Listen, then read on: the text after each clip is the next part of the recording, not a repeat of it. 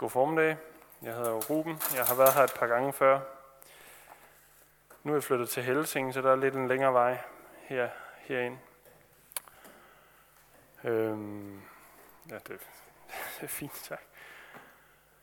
Øh, ja, og jeg skal tale om uh, Elias. Jeg har måske lige glemt, hvor, hvor var det, I var henne uh, sidste søndag. Hvem hørte I om der? Okay. Ja, okay, men I kører...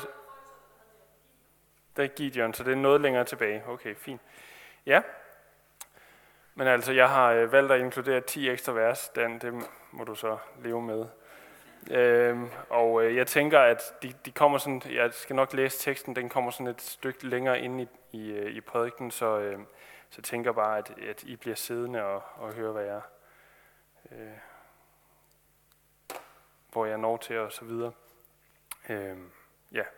Men vi skal være i, øh, i, i første kongebog, og øh, ja, vi starter altså i slutningen af, vers, af kapitel 16 lige om lidt, men jeg starter lige med at bede.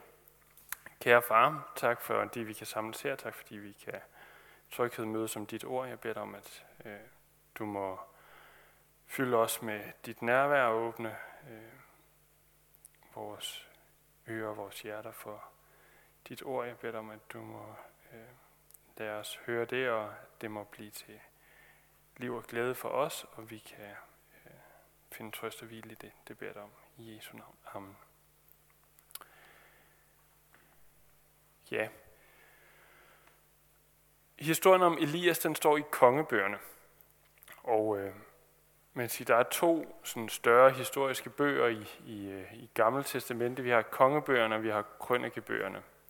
Og det er typisk kongebøgerne, vi, vi, vi har de her lange beretninger i. Øhm, og det er også der, vi har beretningen om Elias. Kongebøgerne, det er, som navnet antyder, en, en bog om kongerne, i, øh, der efterfølger David. Øh, det er dem, der griber stafetten efter kong David, kongen, der blev kaldt manden efter Guds hjerte.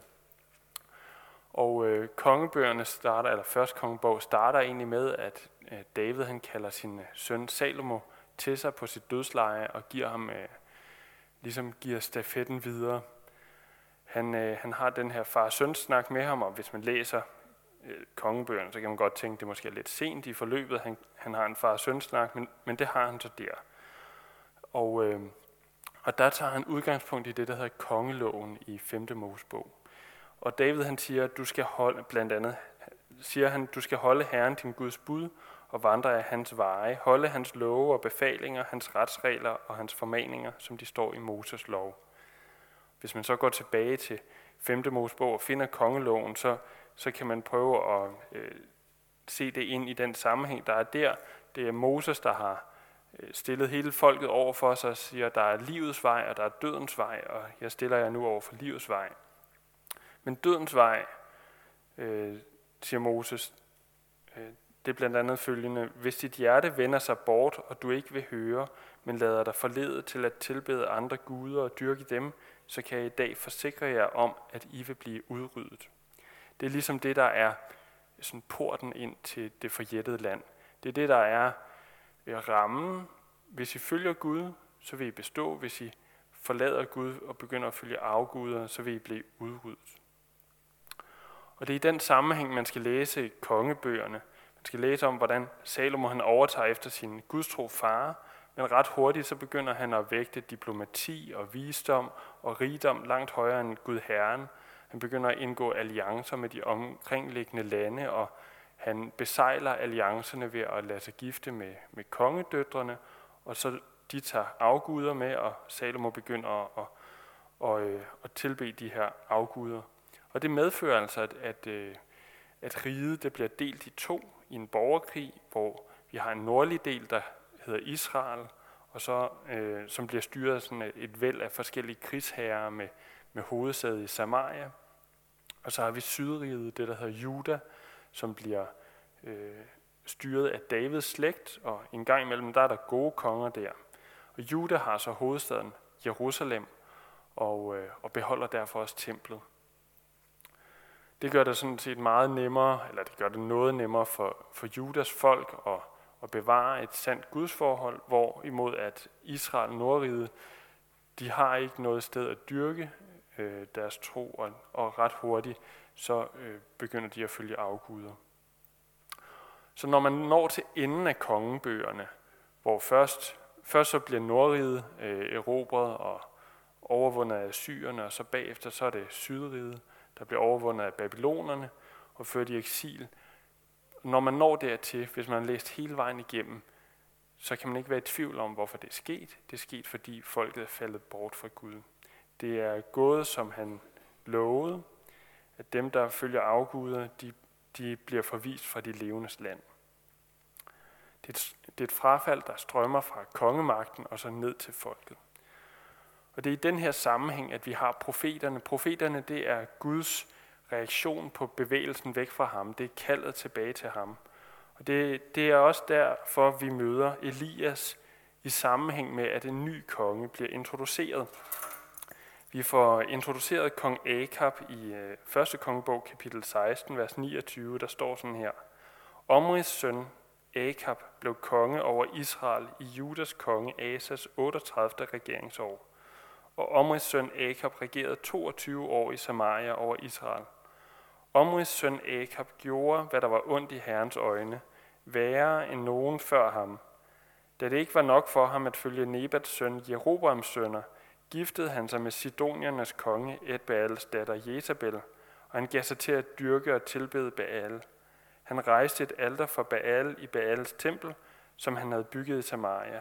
Akab lavede en asherapæl, og Akab gjorde endnu mere, når, øh, så han krænkede Herren Israels Gud, mere end nogen af Israels konger, der havde været før ham. Tisbitten Elias fra Tisbe i øh, Gilead sagde til Akab, så sandt Herren Israels Gud lever, som jeg er i tjeneste hos, der skal i disse år hverken falde duk eller regn, før jeg befaler det. Så kong Akab han bevæger sig hurtigt væk fra Gud Herren, og han får endda hjælp af, af sin øh, afgudstyrkende hedenske dronning Jezabel. Og sammen så opbygger de øh, sådan en, en, øh, en kult omkring de her to øh, hvad hedder det, frugtbarhedsguder fra antikken, Baal og Astarte, de var begge to øh, landbrugsguder, eller frugtbarhedsguder, og, og Israel var jo et, var et landbrugsland, så, så hvor skal man søge sin hjælp? Hos frugtbarhedsguderne. Og Elias stiller sig øh, op for en konge og siger, I øh, kender den eneste sande frugtbarhedsgud, Herren, så hvis I vil følge nogle andre, så prøv at se, om de bringer jer frugtbarhed. Derefter så følger tre et halvt års tørke og hungersnød, fordi øh, guderne hjælper jo ikke nogen. Og det er så her, efter de her tre et halvt år, at Elias igen viser sig, stiller sig foran kongens budbringer og siger, vi skal have det her afgjort, der skal være en ende på lidelsen, vi mødes på Karmels bjerg, I bringer bare alle de afgudspræster, I, øh, I overhovedet kan finde. Øhm, og så har de Øh, den her styrkeprøve, og Elias øh, indleder den med ordene, den Gud, der svarer med ild, han er Gud. Og Israels, hele Israels folk, de står som vidner. Der dukker 450 alle profeter op. De bruger en hel dag på at prøve at få deres Gud til at svare med ild. Der sker ikke noget. Så bliver det Elias tur. I kender historien fra børnekirke. Det er altid børnekirke, man får de utrolige historier. Ikke? Elias han overdænger sit offer med vand, han påkalder Herren med ordene, lad det i dag blive kendt, at du er Gud i Israel, og så kommer der ild fra himlen, der opsluger vandet, offeret, træet, stenene og den jord, det hele står på. Den Gud, der svarer med ild, han er Gud. Og folket, de kaster sig ned. Elias ene mand hugger de 450 Baal-profeter ned. Regnen kommer, og Elias han løber foran øh, Akabs vogn hele vejen til hovedstaden. Og så er vi nået til den tekst, som jeg er blevet givet i dag. Og jeg læser øh, de første 19 vers af kapitel 19. I bliver bare siddende. Da Akab fortalte Jezebel alt, hvad Elias havde gjort, og hvordan han havde dræbt alle profeterne med svær, sendte Jezebel bud til Elias. Guderne rammer mig igen og igen, om ikke jeg den dag i morgen skal gøre det samme med dig, som du har gjort mod dem. Elias blev bange og drog afsted for at redde livet. Da han var kommet til Beersheba i Juda, efterlod han sin tjener der. Selv vandrede han en dagsrejse ud i ørkenen og gik hen og satte sig under en gyvelbusk. Han bad om at måtte dø og sagde, det er nok, herre. Tag mit liv, for jeg er ikke mere værd end mine fædre.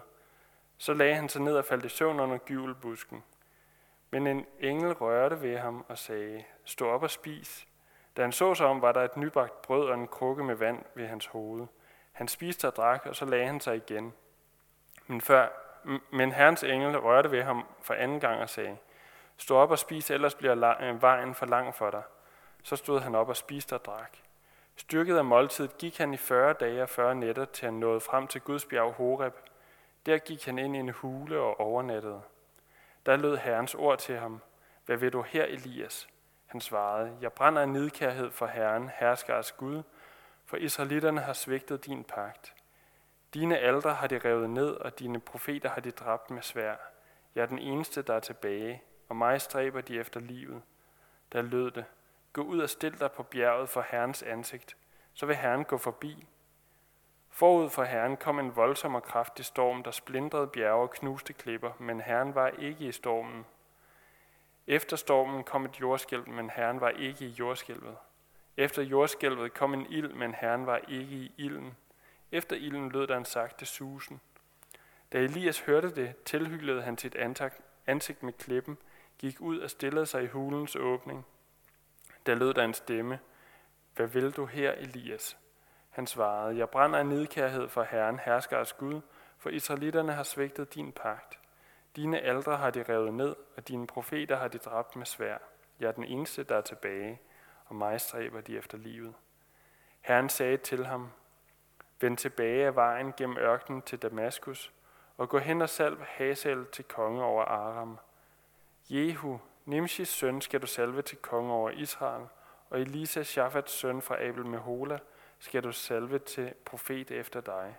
Den, der undslipper Hazaels svær, skal Jehu dræbe, og den, der undslipper Jehus svær, skal Elisa dræbe.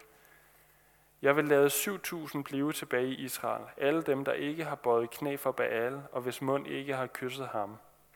Så drog Elias bort derfra og traf Elisa, Shafats søn, som gik og pløjede med 12 spand okser foran sig. Selv gik Elisa ved det 12. Elias gik hen til ham og kastede sin kappe over ham. Ja, jeg ved ikke, om I kan ane, der er sådan en rød linje her, ikke? Elias er først løbet fra Karmel og ned til Israel, og så kommer Jezebel efter ham, og så løber han hele vejen til når Bathsheba efterlader sin tjener og går ud i ørkenen. Det er en lang tur. Elias han har overlevet tre et halvt år som den mest eftersøgte mand i Israel. Han øh, har overlevet ved daglig omsorg fra Guds hånd. Vi kan læse om ravne, der bringer mad, og senere om krukker, der aldrig bliver tomme. Og så overvinder han 450 Baal-profeter i en styrkeprøve, så hele folket kaster sig til jorden. Han tjener den Gud, der svarer med ild. Og optændt af forhåbninger om vækkelse, så løber han til hovedstaden. Men der kommer ikke nogen vækkelse. I stedet for og se den her hedenske dronning blive ramt af ild, så sender hun ham en budbringer, der lover ham den samme død, han lige har bragt hendes øh, profeter. Jeg tænker, at øh, de fleste af os har oplevet at den her, øh, at være på, på, på den her gudsoplevelsens tinde, og så dagen efter mandag morgen bliver ramt af hverdagens modstand og håbløshed. Det kan være, at vi har været til en konference eller et stævne, eller haft besøg af gode kristne venner, og øh, er blevet optaget af en øh, kæmpe optimisme og en tro på, at øh, der sker noget. Og så kan det lige pludselig være svært at ramme det her sløve hamsterhjul, hvor der ikke er nogen for forandringer, og vækkelsen synes langt borte, hvor modløsheden rammer, og ligegyldigheden og mismodet øh, rammer en selv. Måske giver man op fordi håbet stod ikke mål med virkeligheden. Elias, han havde det på samme måde.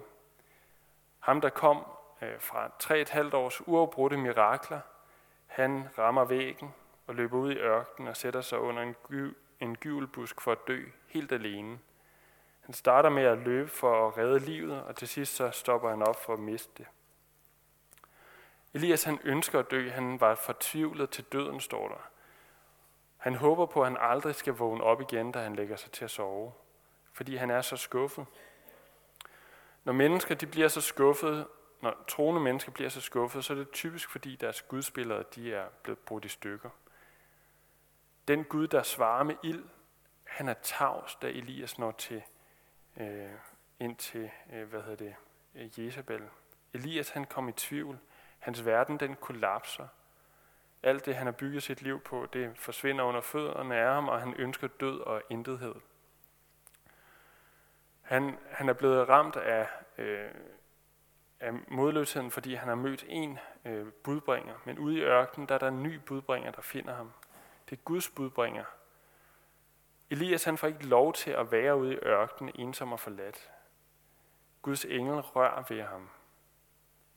Helt fysisk så bliver han vækket af, at der er en, der fysisk øh, ja, øh, rører ved ham, har omsorg for ham, og stiller nybagt brød for ham, mad og drikke. Elias han møder ikke en Gud, der går i rette med ham, fordi Elias tvivler. Han møder en Gud, der ser Elias som et menneske og ser hans behov og udviser omsorg for ham. Vi kan jo også godt opleve, at vores øh, gudsbilleder de splindrer, så vi bliver frustreret på Gud. Og nogle gange så kan svarene ikke være det, vi, vi havde forventet. Nogle gange kan svaret være omsorg fra dem omkring os. Det, der skal til for, at vi kan klare os på den videre rejse. Ellers så bliver vejen for lang, siger englen. Elias han står i en situation, vi kan, Guds, øh, vi kan genkende. Vi har set Guds vidunder, men verdens trusler, de skræmmer os i en eller anden grad, så vi mister modet. Der er en budbringer fra Jezebel, der skråler så højt, at Elias slet ikke overvejer, at Jezebel slet ikke har øh, det, der skal til for at bringe sine trusler igennem. Elias han glemmer, hvem der egentlig er hersker i Israel.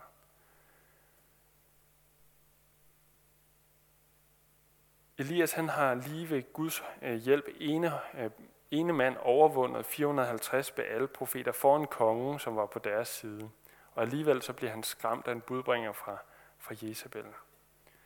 Hvad er det for en magt, hun har? Hun har ikke vist, hun har nogen indtil videre. Det hele det ligger i munden på hende. Og hvis vi læser beretningen, så kan man sige, at der, der er masser af sværraslen inde i, inde i byen, men, men den virkelige magt, den viser sig jo ude i ørkenen. Ude i en ødemark bliver Elias vækket af en, der har fundet ham, og brødet det er stadig varmt. Altså, så ved du godt, hvor du skal lede hende. Gud var ikke i tvivl, hvor han skulle finde Elias, og det er jo i virkeligheden den virkelige øh, magt, øh, der bliver vist her. Det er den virkelige magtdemonstration, universets herre, der finder den tvivlende og falderede troende ene og alene under en gyvelbusk midt i ørkenen og giver ham det, han har brug for. Og Elias, han får kræfter. Han får kræfter til at gå ud på en rejse. Hans gudsbillede, det er blevet smadret. Og, øh, og han ved ikke længere, hvem, hvad det er for en Gud, han står overfor. Så han kommer på en rejse for at finde ud af, hvem Gud er. 40 dage bruger han på at finde frem til Gud.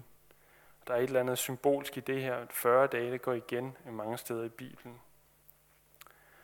Og Elias han er en af en lang række af mennesker, der har brugt lang tid på at søge Gud. Han bruger 40 dage på, alene på at, at nå frem til et sted, hvor han kan se Gud.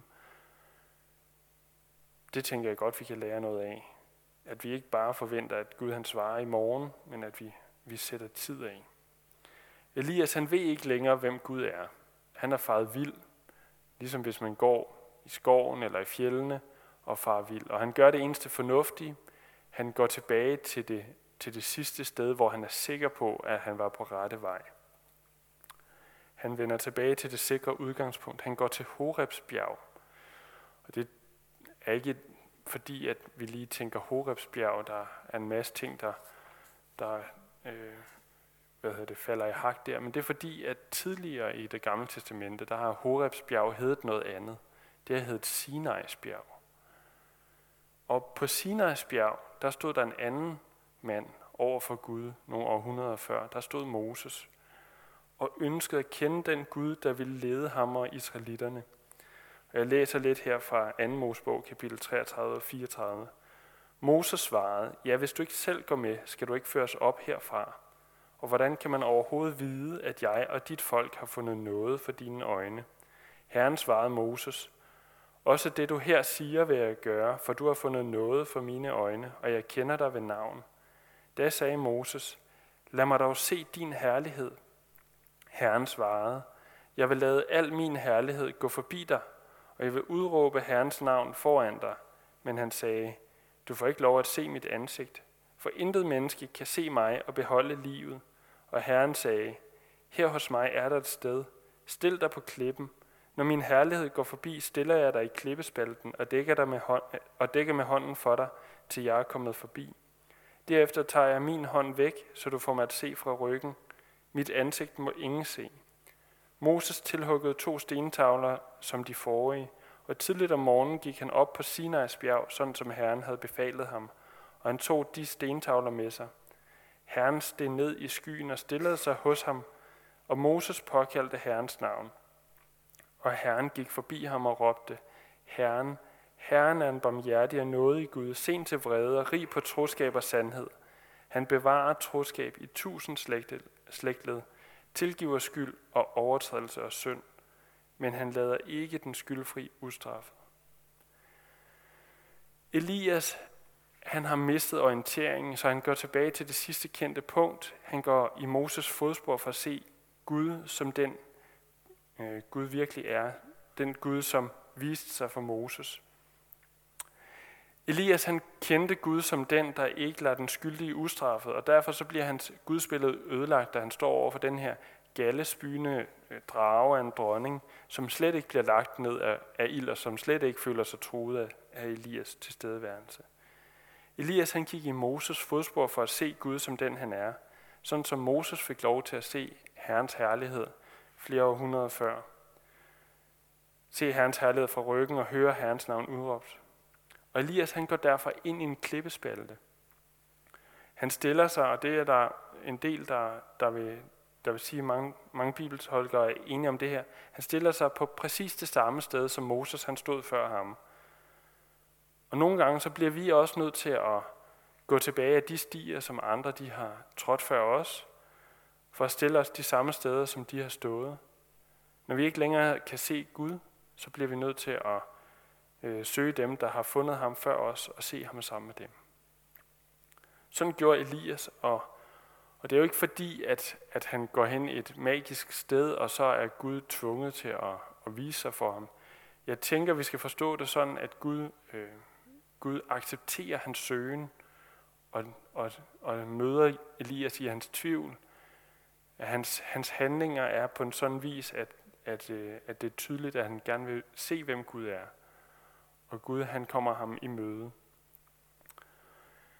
Herren påkalder Elias, hvad vil du her, Elias?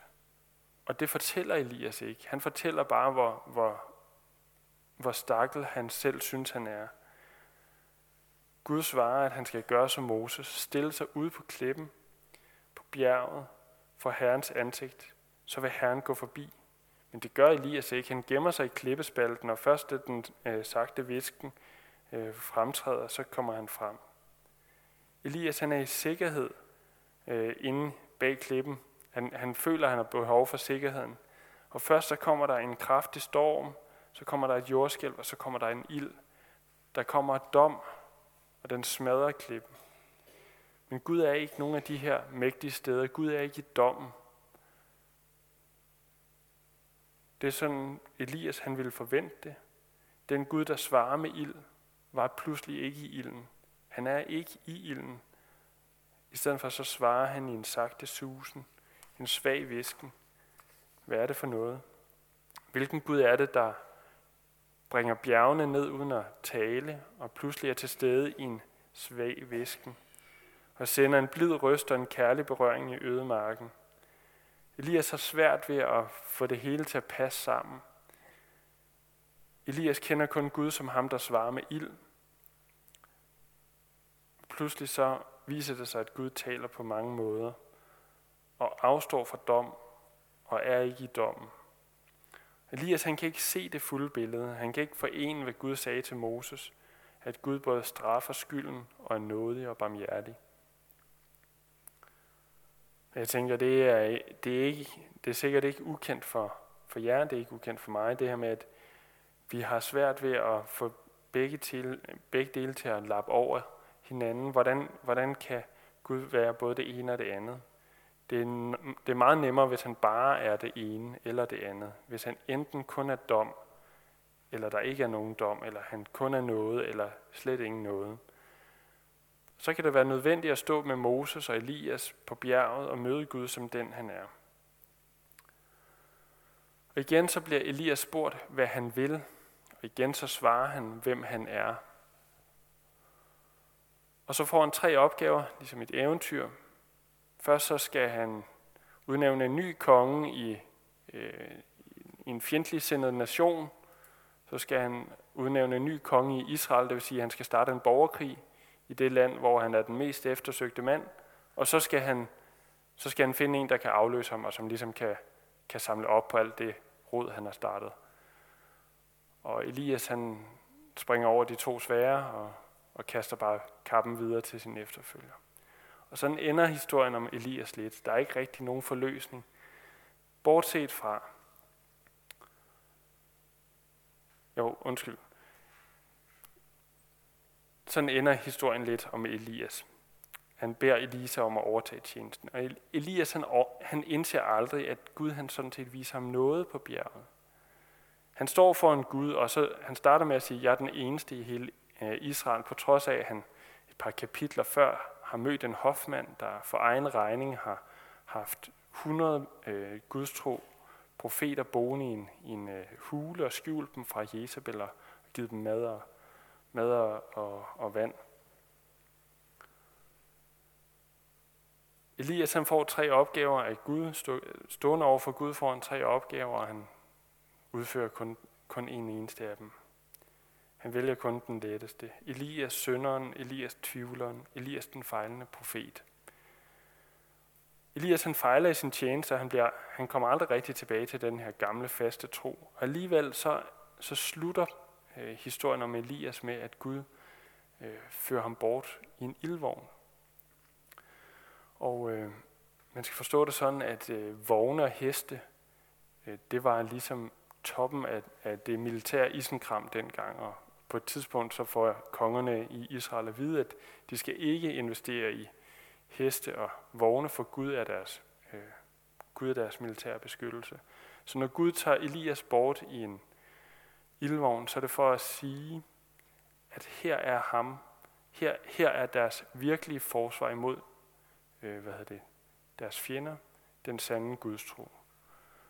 Og Elias bliver ført bort. Og sådan tænker man, at det hele ender for Elias, men øh, flere århundreder senere, der møder vi Elias igen sammen med Moses. Der står sådan her i Markus evangeliet kapitel 9, vers 1-8.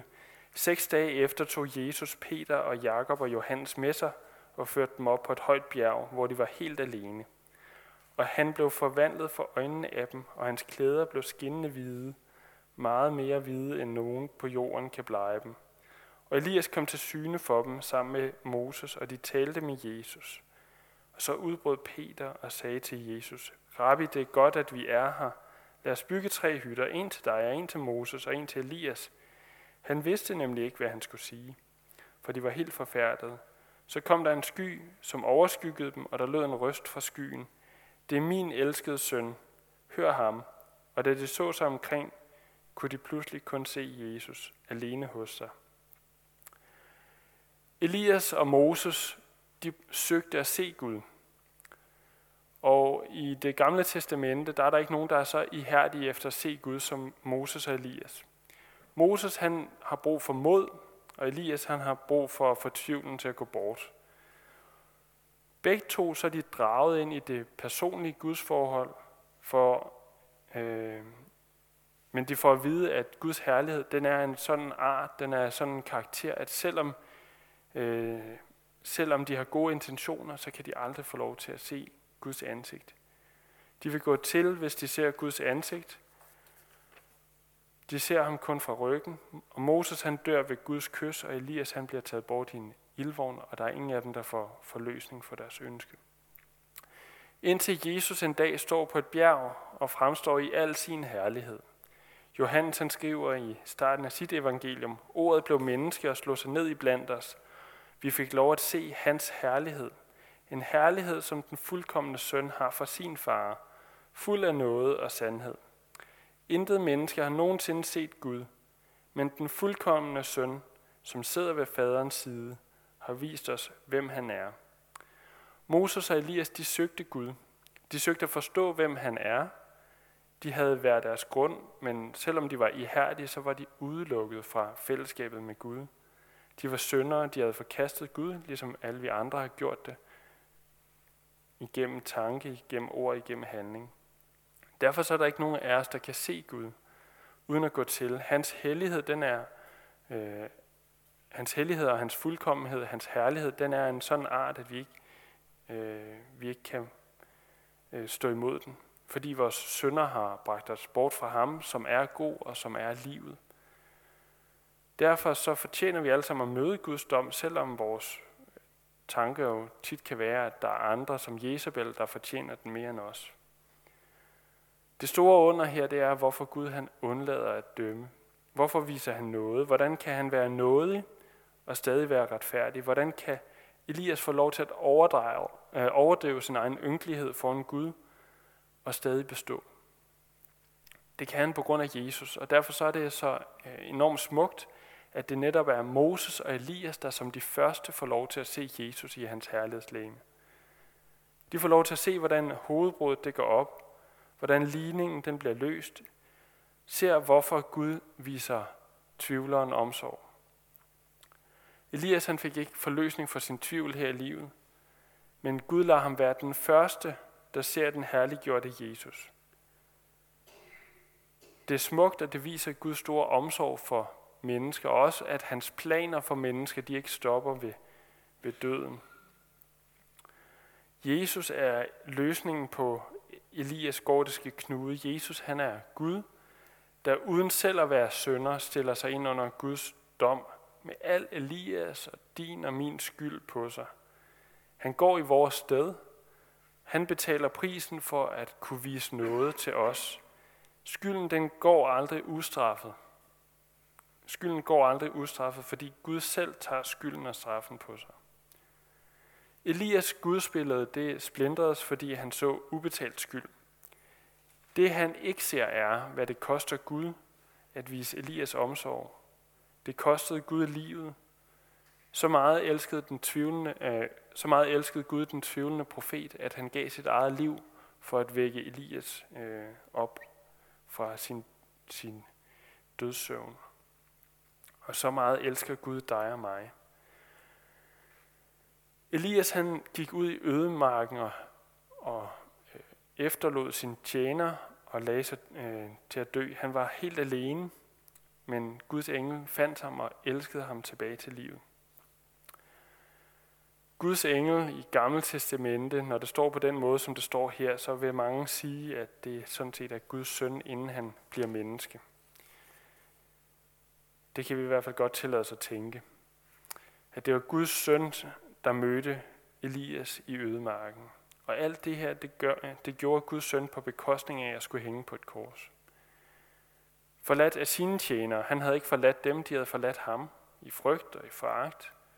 Og han var virkelig forladt. Han var forladt af Gud selv og råber på korset, min Gud, min Gud, hvorfor har du forladt mig? For at du og jeg aldrig skal kunne råbe det, for at Elias aldrig skulle kunne sige det, da han var allerlængst nede.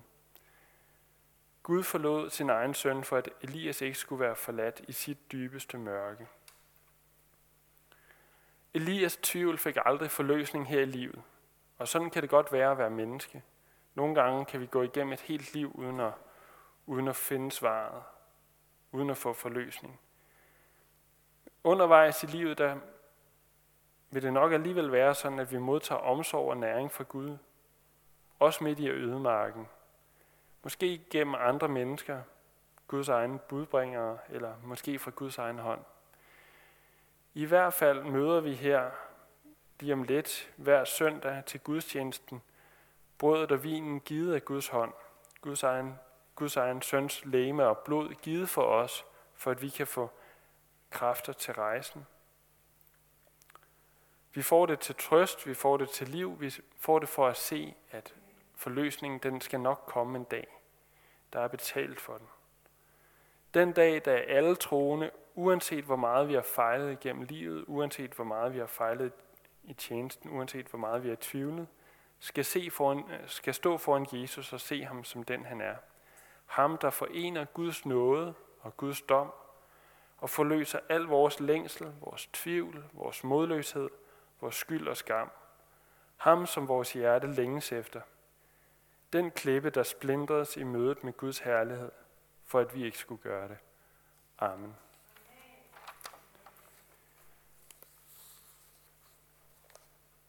Far, lad det være sådan. Det beder jeg dig om i Jesu navn. Amen.